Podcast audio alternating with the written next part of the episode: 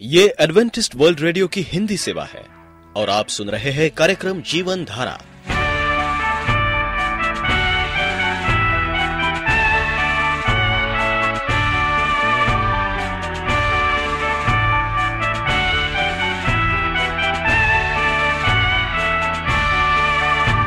कार्यक्रम जीवन धारा सुनने वालों को मैं स्मिता और मैं अमित हमारा प्यार भरा नमस्कार। एडवेंटिस्ट वर्ल्ड रेडियो की हिंदी सेवा में हम आपका स्वागत करते हैं। श्रोताओं, आइए, आज प्रसारित होने वाले कार्यक्रमों की जानकारी दे दें। आज होगी पहले स्वास्थ्य चर्चा, इसके बाद एक गीत होगा और फिर कार्यक्रम के अंत में पवित्र बाइबल का संदेश। तो चलिए, स्वास्थ्य चर्चा सुनने से पहले सुनते हैं ये गीत।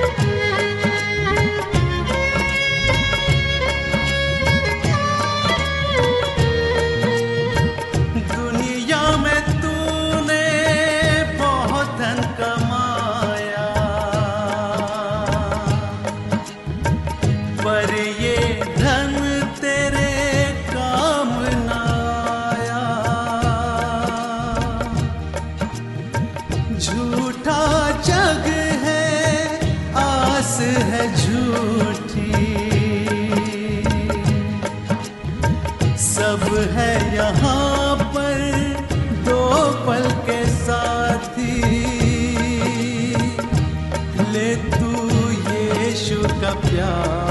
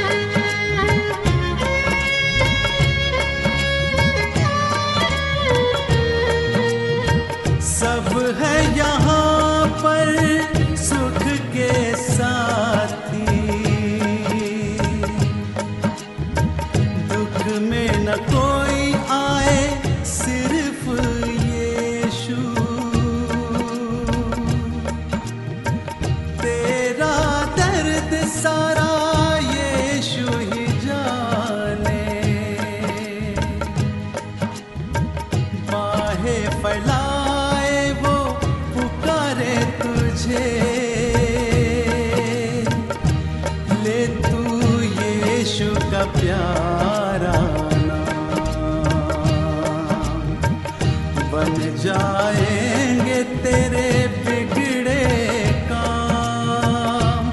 ले तू यीशु का प्यारा बन जाएँगे तेरे बिगड़े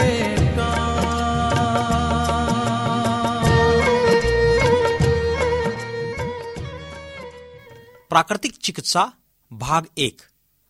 प्राकृतिक चिकित्सा एक ऐसी पद्धति है जिसके अंतर्गत रोग का निवारण और उसके कारणों के समाधान पर निर्भर करता है। यह एक औषधि रहित चिकित्सा की प्राकृतिक पद्धति है। शरीर की प्रतिरोधक क्षमता एवं पाँच प्राकृतिक तत्वों के मेल से इसको बनाया गया है। बहुत से लोगों की धारणा है कि प्राकृतिक चिकित्सा प्रणाली का उदय भारतीय चिकित्सा प्रणाली का ही प्रमाण है, परंतु ऐसा नहीं है। यह पश्चिमी देशों द्वारा खोजी गई प्रणाली है। इस प्रणाली के सूत्रधार थे फादर निप लुइस कुने, जिन्होंने जल द्वारा शरीर के विभिन्न रोगों की चिकित्सा को सर्वप्रथम जर्मनी में विकसित किया। यह 19वीं शताब्दी मध्य की बात है। अमेरिका के डॉक्टर आइजक जैनिन ने अपने शोधों से यह पाया कि दवाओं से अधिक शरीर के अपने प्रतिरोधक हर प्रकार की बीमारी से लड़ने की क्षमता रखते हैं। बस उन्हें वह शक्ति प्रदान करनी चाहिए जो प्रकृति ने उन्हें दी है और यह शक्ति शरीर प्राकृतिक से ही प्राप्त कर सकता है। उन्होंने पाया कि दवाओं का कुछ न कुछ विपरीत असर हमारे शरीर पर अवश्य होता है। क्योंकि प्राकृतिक चिकित्सा में शरीर अपनी क्षमता से रोगों का निवारण करता है। इस कारण शरीर की इस क्षमता को प्राकृतिक कहा है, जिसे जर्मन की डॉक्टर श्रीमती शील ने प्राकृतिक चिकित्सा नाम दिया। यह प्रणाली भारत में सन अठारह सौ सतानवे में जर्मनी की जल चिकित्सा पद्धति के रूप में आई। सन अठारह में ही डॉक्टर लुइस की पुस्तकें तेलुगु भाषा में अनुवादित की गई। इसी कारण आंध्र प्रदेश में प्राकृतिक चिकित्सा केंद्र बने। शनै शनै कई संस्थाओं की स्थापना हुई, जो भारतीय के परिवेश में इस पद्धति को विकसित करके प्रस्तुत करने में सफल हुई। इस प्रकार यह प्रणाली संसार में सबसे कम आयु की है। प्राकृतिक औषधि क्या है?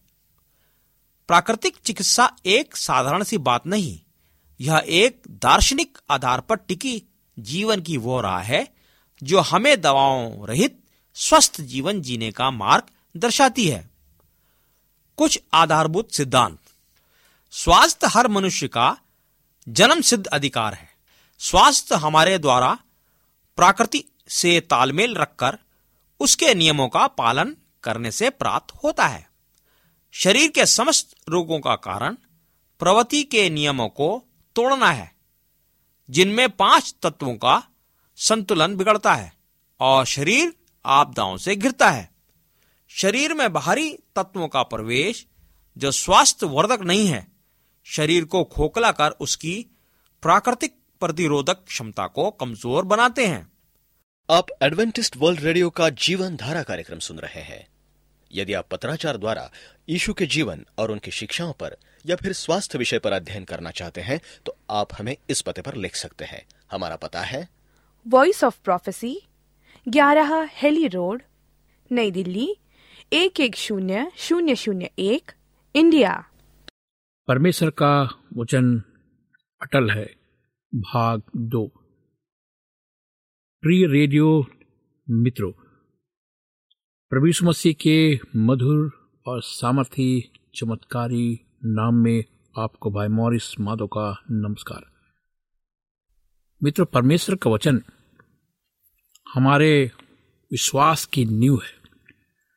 हमारे मसीही जीवन में एक बहुत महत्वपूर्ण तत्व है।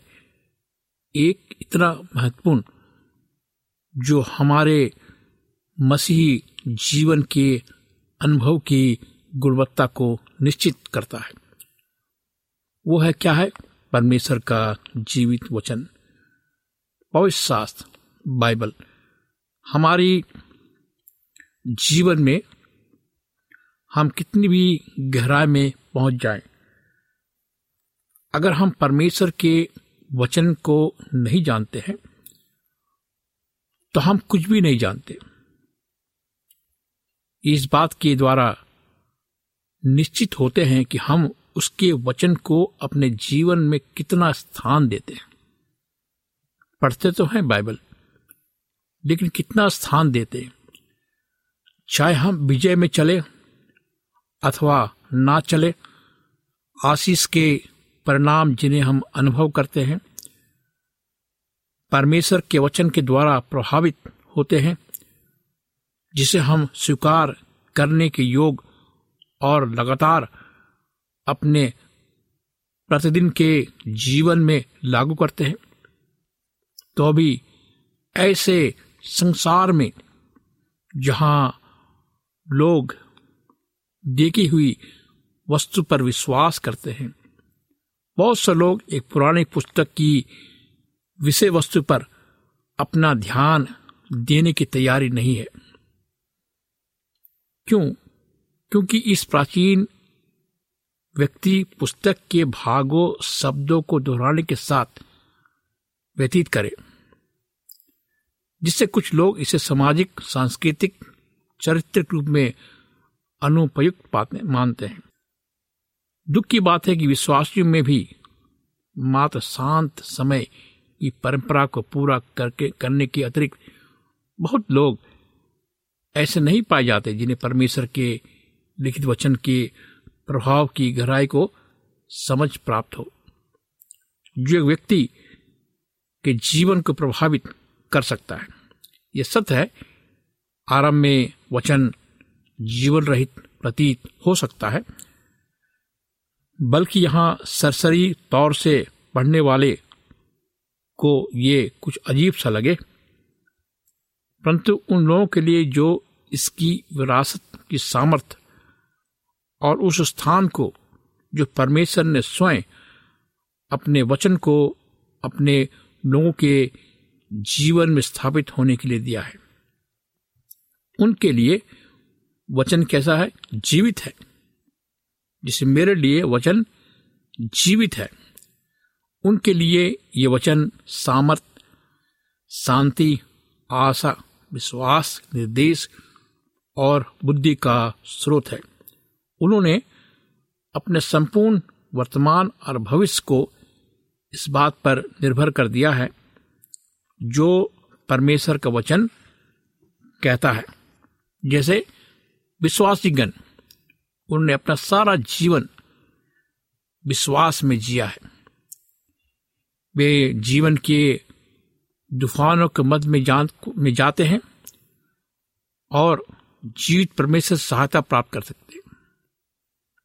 बाइबल कहती है कि वचन उन विश्वासियों को जीवित रखेगा, उन्हें थामे रखेगा।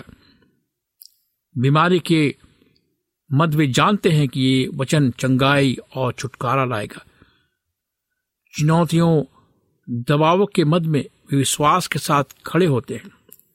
उस बात पर जो वचन प्रतिज्ञा और एक दृढ़ एवं अटल समर्पण उत्पन्न किया है। हमारे हृदय की इच्छा यह है कि आप में से प्रत्येक जन, जिन तक हम ये संदेश पहुँचा रहे हैं, आपको विश्वास होना चाहिए कि परमेश्वर जीवित है, उसका वचन जीवित है।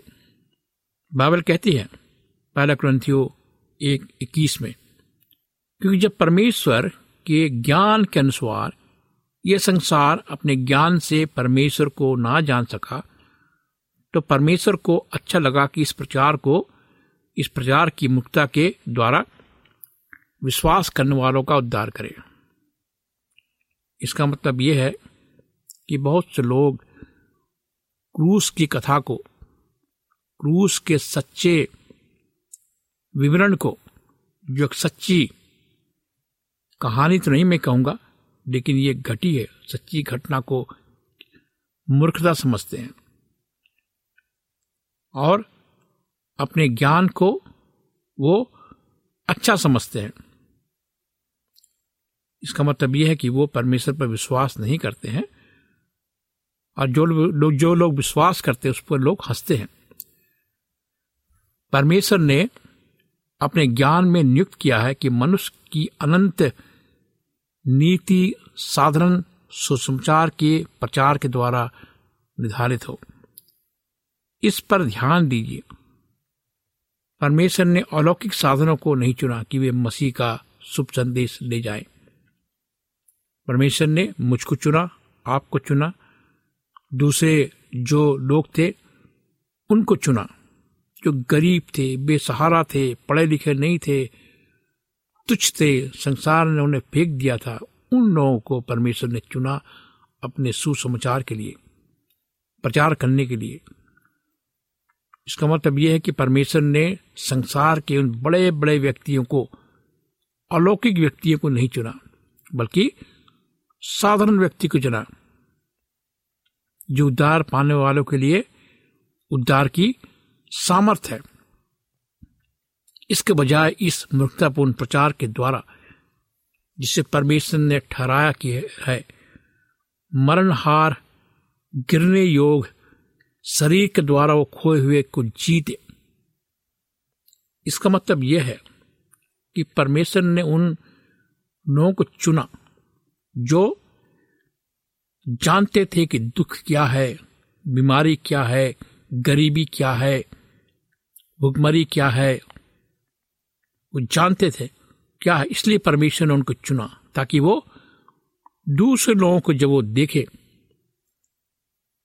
तो उनके दुख को वो क्या करे? महसूस कर सकते।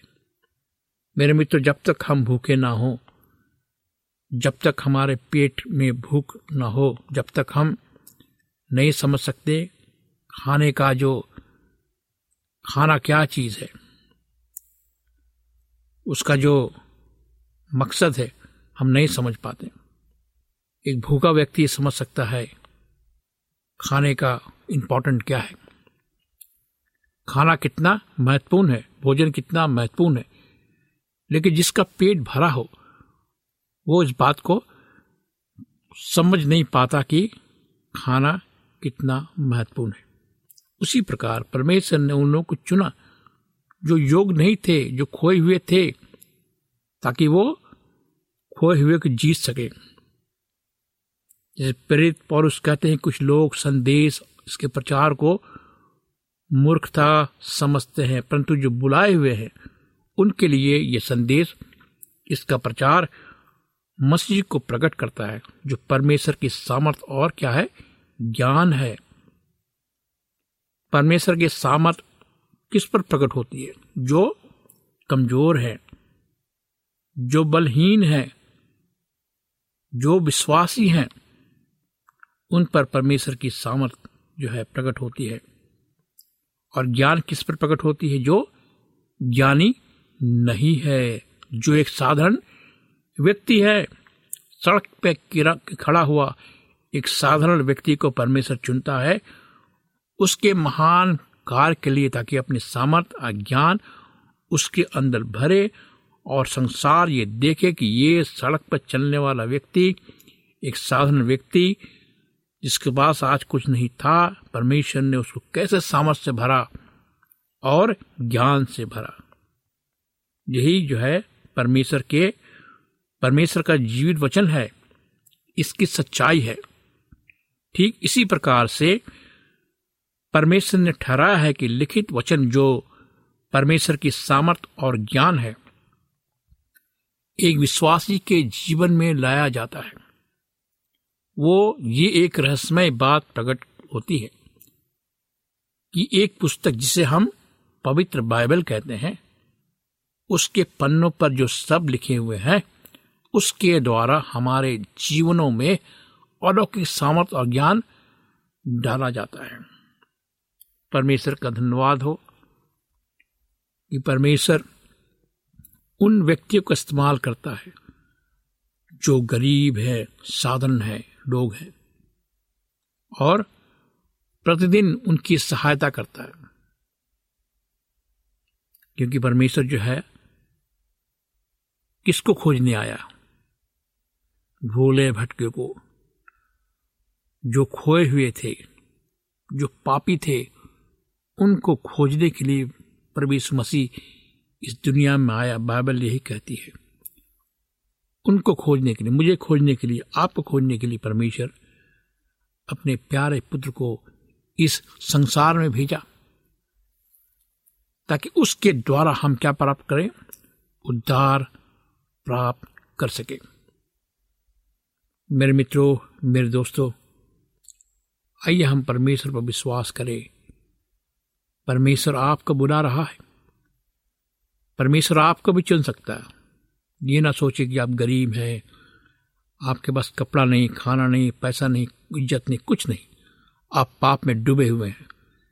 लेकिन फिर भी यीशु मसीह आपको प्यार करता है। आपके विचारों को जानता है। आपके दिल को जानता है। आपकी आँसू को जानता है। आप तक पहुँचता की कोशिश करता है। अपने दिल के दरवाजे को खोले, उससे कहे, प्रभु, मेरे जीवन में आ जा मैं लाचार हूँ, अंधा हूँ, भिखारी हूँ, बीमार हूँ।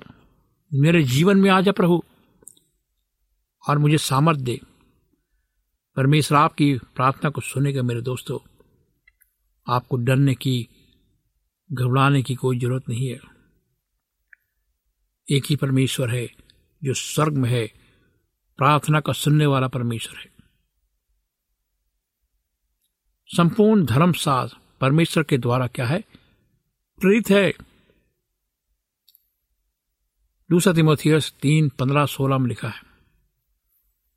इसे जरा ध्यान से सुने यहाँ लिखा बचपन ही से पवित्र जाना हुआ है। जो मसीह यीशु में विश्वास के द्वारा तुझे उद्धार पाने के लिए बुद्धि दे सकता है। संपूर्ण पवित्र परमेश्वर की प्रेरणा से रचा गया है। शिक्षा, ताड़ना, सुधारने, धार्मिकता की शिक्षा के लिए क्या है? उपयोगी है। शिक्षा हमें देती, बाइबल हमें शिक्षा देती है। बाइबल हमें ताड़ना देती है। बाइबल हमें सुधारती है। बाइबल हमें धार्मिकता की शिक्षा देती है। हमें ये सभी शिक्षा परमेश्वर के पवित्र सास से मिलता है मेरे दोस्तों। जब पेट पौलुस पवित्र सास का संदर्भ देता है तो लिखित वचन के बारे में बोलता है। वो लिखित वचन को भी अलौकिक अधिकृति प्रदान करता है। जब वो कहता है कि समस्त धर्म शास्त्र परमेश्वर की प्रेरणा से रचा गया है यदि मनुष्य ने उनके शब्दों को लिखा है, परमेश्वर संदेश का स्रोत प्रेरणा था। प्रेत पत्रस इसको इसको थोड़ा भिन्न प्रकार से कहता है, पर पहले ये जान लोग पवित्र सास की कोई भी भैंसवाणी जो है वह मनुष्य की इच्छा से कभी नहीं हुई, परंतु लोग पवित्र आत्मा की प्रेरणा के द्वारा परमेश्वर की ओर से क्या बोलते थे? बोलते थे दूसरा पत्रस, दस बीस इक्कीस। सारा धर्मशास्त्र एक प्रकार से भैंसवाणी है, क्योंकि उनका चरम परमेश्वर की आत्मा की प्रेरणा से हुआ है। ये एक सर्वभौमिक सत्य है। जो लिखित वचन को अलौकिक मूल्यवान बनाता है। इस तत्व में अपने हृदय की गहराई से विश्वास करने के द्वारा ये आपके परमेश्वर के वचन के प्रति विचार को पूर्ण रूप से बदल सकते यदि आप सोचते हैं, आप वास्तव में विश्वास करते हैं, सारा पवित्र परमेश्वर के द्वारा प्रीत है तब आप अपने जीवन में परमेश्वर के वचन को उच्च प्राथमिकता देंगे। आप अपनी बाइबल ये जानते हुए खोलेंगे कि हाँ इस विश्व का परमेश्वर अपने विचार आपको बता रहा है। अपनी असीम बुद्धि में से उसने चुना है कि उतना विशेष परिणाम जो समझता है कि हमारे इस पृथ्वी के जीवन में ज़रूरी है, पर्याप्त है। उसने इस पुस्तक के पन्नों में रखा है, भरा हुआ है। और ये सब क्या हमारे लिए है? भजन संहिता एक सौ उन्नीस अठारह में लिखा है, हे प्रभु, मेरी आँखें खोल दे कि मैं तेरी व्यवस्था के अद्भुत बातों को देख सकूँ। पवित्र शास्त्र हमें जीवित परमेश्वर की पहचान प्रदान करता है। वो परमेश्वर का स्वभाव, चरित्र, गुण उसका हृदय प्रकट करता है। परमेश्वर के पन्नों पर हम पाते हैं कि परमेश्वर कौन है, वो क्या करता है, उसकी भावनाएँ, उसकी इच्छाएँ क्या है। परिणाम स्वरूप पवित्र सास के ही द्वारा हम परमेश्वर को जानते हैं और इस प्रकार हम उसके साथ व्यक्तिगत संबंध बनाते हैं। संबंध ज्ञान पर आधारित होता है। यह व्यक्तिगत ज्ञान नहीं है।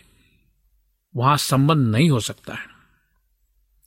आगे संबंध की गहराई, ज्ञान अथवा निकटता जो प्राप्त की जाती है, वो उसकी गहराई पर आधारित है। इसका मतलब है कि आप जब शास्त्र को पढ़ते हैं तो आप किस प्रकार पढ़ते हैं? आप जब पैसास को पढ़ते हैं तो आप उसको गहराई से पढ़े। केवल पढ़े नहीं, गहराई से पढ़े, उसके अंदर जाए। व्यक्तिगत रूप से समझने की कोशिश करें। और पवित्र सांस खोलने से पहले आप प्रार्थना करें कि परमेश्वर, आप मुझे बुद्धि दीजिए, ताकि मैं आपके इस पवित्र बाइबल को समझ सकूँ। आपको व्यक्तिगत रूप से इसको पढ़ना है। और इसके निकट आना है और इसके वचन को विश्वास करना है कि ये परमेश्वर का जीवित वचन है, तभी आप इसको समझ पाइएगा। नहीं तो शैतान बड़ा चलाक है। वो आपको बाइबल पढ़ने नहीं देगा। वो आपको बाइबल से दूर रखेगा। वो नहीं चाहता कि आप बाइबल पढ़े, प्रार्थना करें, परमेश्वर के पास आए और गहराई से उसके जीवित वचन को पढ़ने की कोशिश करें। वो नहीं चाहेगा। भजन संहिता में लिखा है 119 और 101 में, कि मैंने अपने पैरों को प्रत्येक बुरे मार्ग से रोक रखा है कि तेरे वचन पर चलूँ। ये हमारा जीवन होना चाहिए कि प्रभु, हम सबको ताकत दे कि हम अपने पैरों को बुरे मार्ग से रोक सके और तेरे वचन पर चल सके, आइए हम प्रार्थना करें। प्यारे परमेश्वर पिता, हम आज तेरे पास आते खुदा अपने गुनाहों को लेकर। हमने जो आज सीखा प्रभु, तेरे वचन के बारे में, जो जीवित है और हमारे जीवन को सुधारता है। पिता, हम आज सुनने वाले श्रोताओं के लिए प्रार्थना करते हैं, नाम बेनाम। सबके साथ हो, उनको अपने विश्वास में आगे बढ़ा। उन्हें चंगाई की ज़रूरत है, चंगाई दे। उन्हें स्पर्श कर। वो अकेले हैं, उनके अकेलेपन को दूर कर। उनके जीवन को हम तेरे हाथ पर सौंपते प्रभु आज, और इस प्रार्थना को प्रभु यीशु मसीह के नाम से मांगते हैं, सुन ग्रहण कर। आमीन। मित्रों, अगर आप उदास है, निराश है, बीमार है, बिस्तरों में है, मुझे फ़ोन करे, मुझसे बातें करें, अपनी समस्याओं को बताए। मैं आपके लिए प्रार्थना करूँगा। मेरा नंबर लिखे मेरा नंबर है नौ छ आठ नौ दो तीन एक सात शून्य दो। नौ छ आठ नौ दो तीन एक सात शून्य दो। मेरी ईमेल आई डी है Morris A W R at Gmail dot com Morris M O R R I S A W R at Gmail dot com इस कार्यक्रम को सुनने के लिए आपका धन्यवाद। परमेश्वर आपके साथ हो। यदि आपका कोई प्रश्न या सुझाव हो तो हमें अवश्य लिखिए। हमें आपके पत्रों का इंतज़ार रहेगा। हमारा पता है। कार्यक्रम Jeevan Dhara Adventist World Radio post box सत्रह पुणे चार एक एक शून्य शून्य एक महाराष्ट्र इंडिया। पता एक बार फिर नोट कर ले। कार्यक्रम Jeevan Dhara Adventist World Radio post box सत्रह पुणे चार एक एक शून्य शून्य एक महाराष्ट्र इंडिया। और अब हमारा समय यहीं पर समाप्त होता है। इसी समय इसी मीटर बैंड पर आपसे फिर भेंट होगी। तब तक के लिए मैं स्मिता और मैं अमित हमें आज्ञा दीजिए। प्रभु आपको आशीष दे।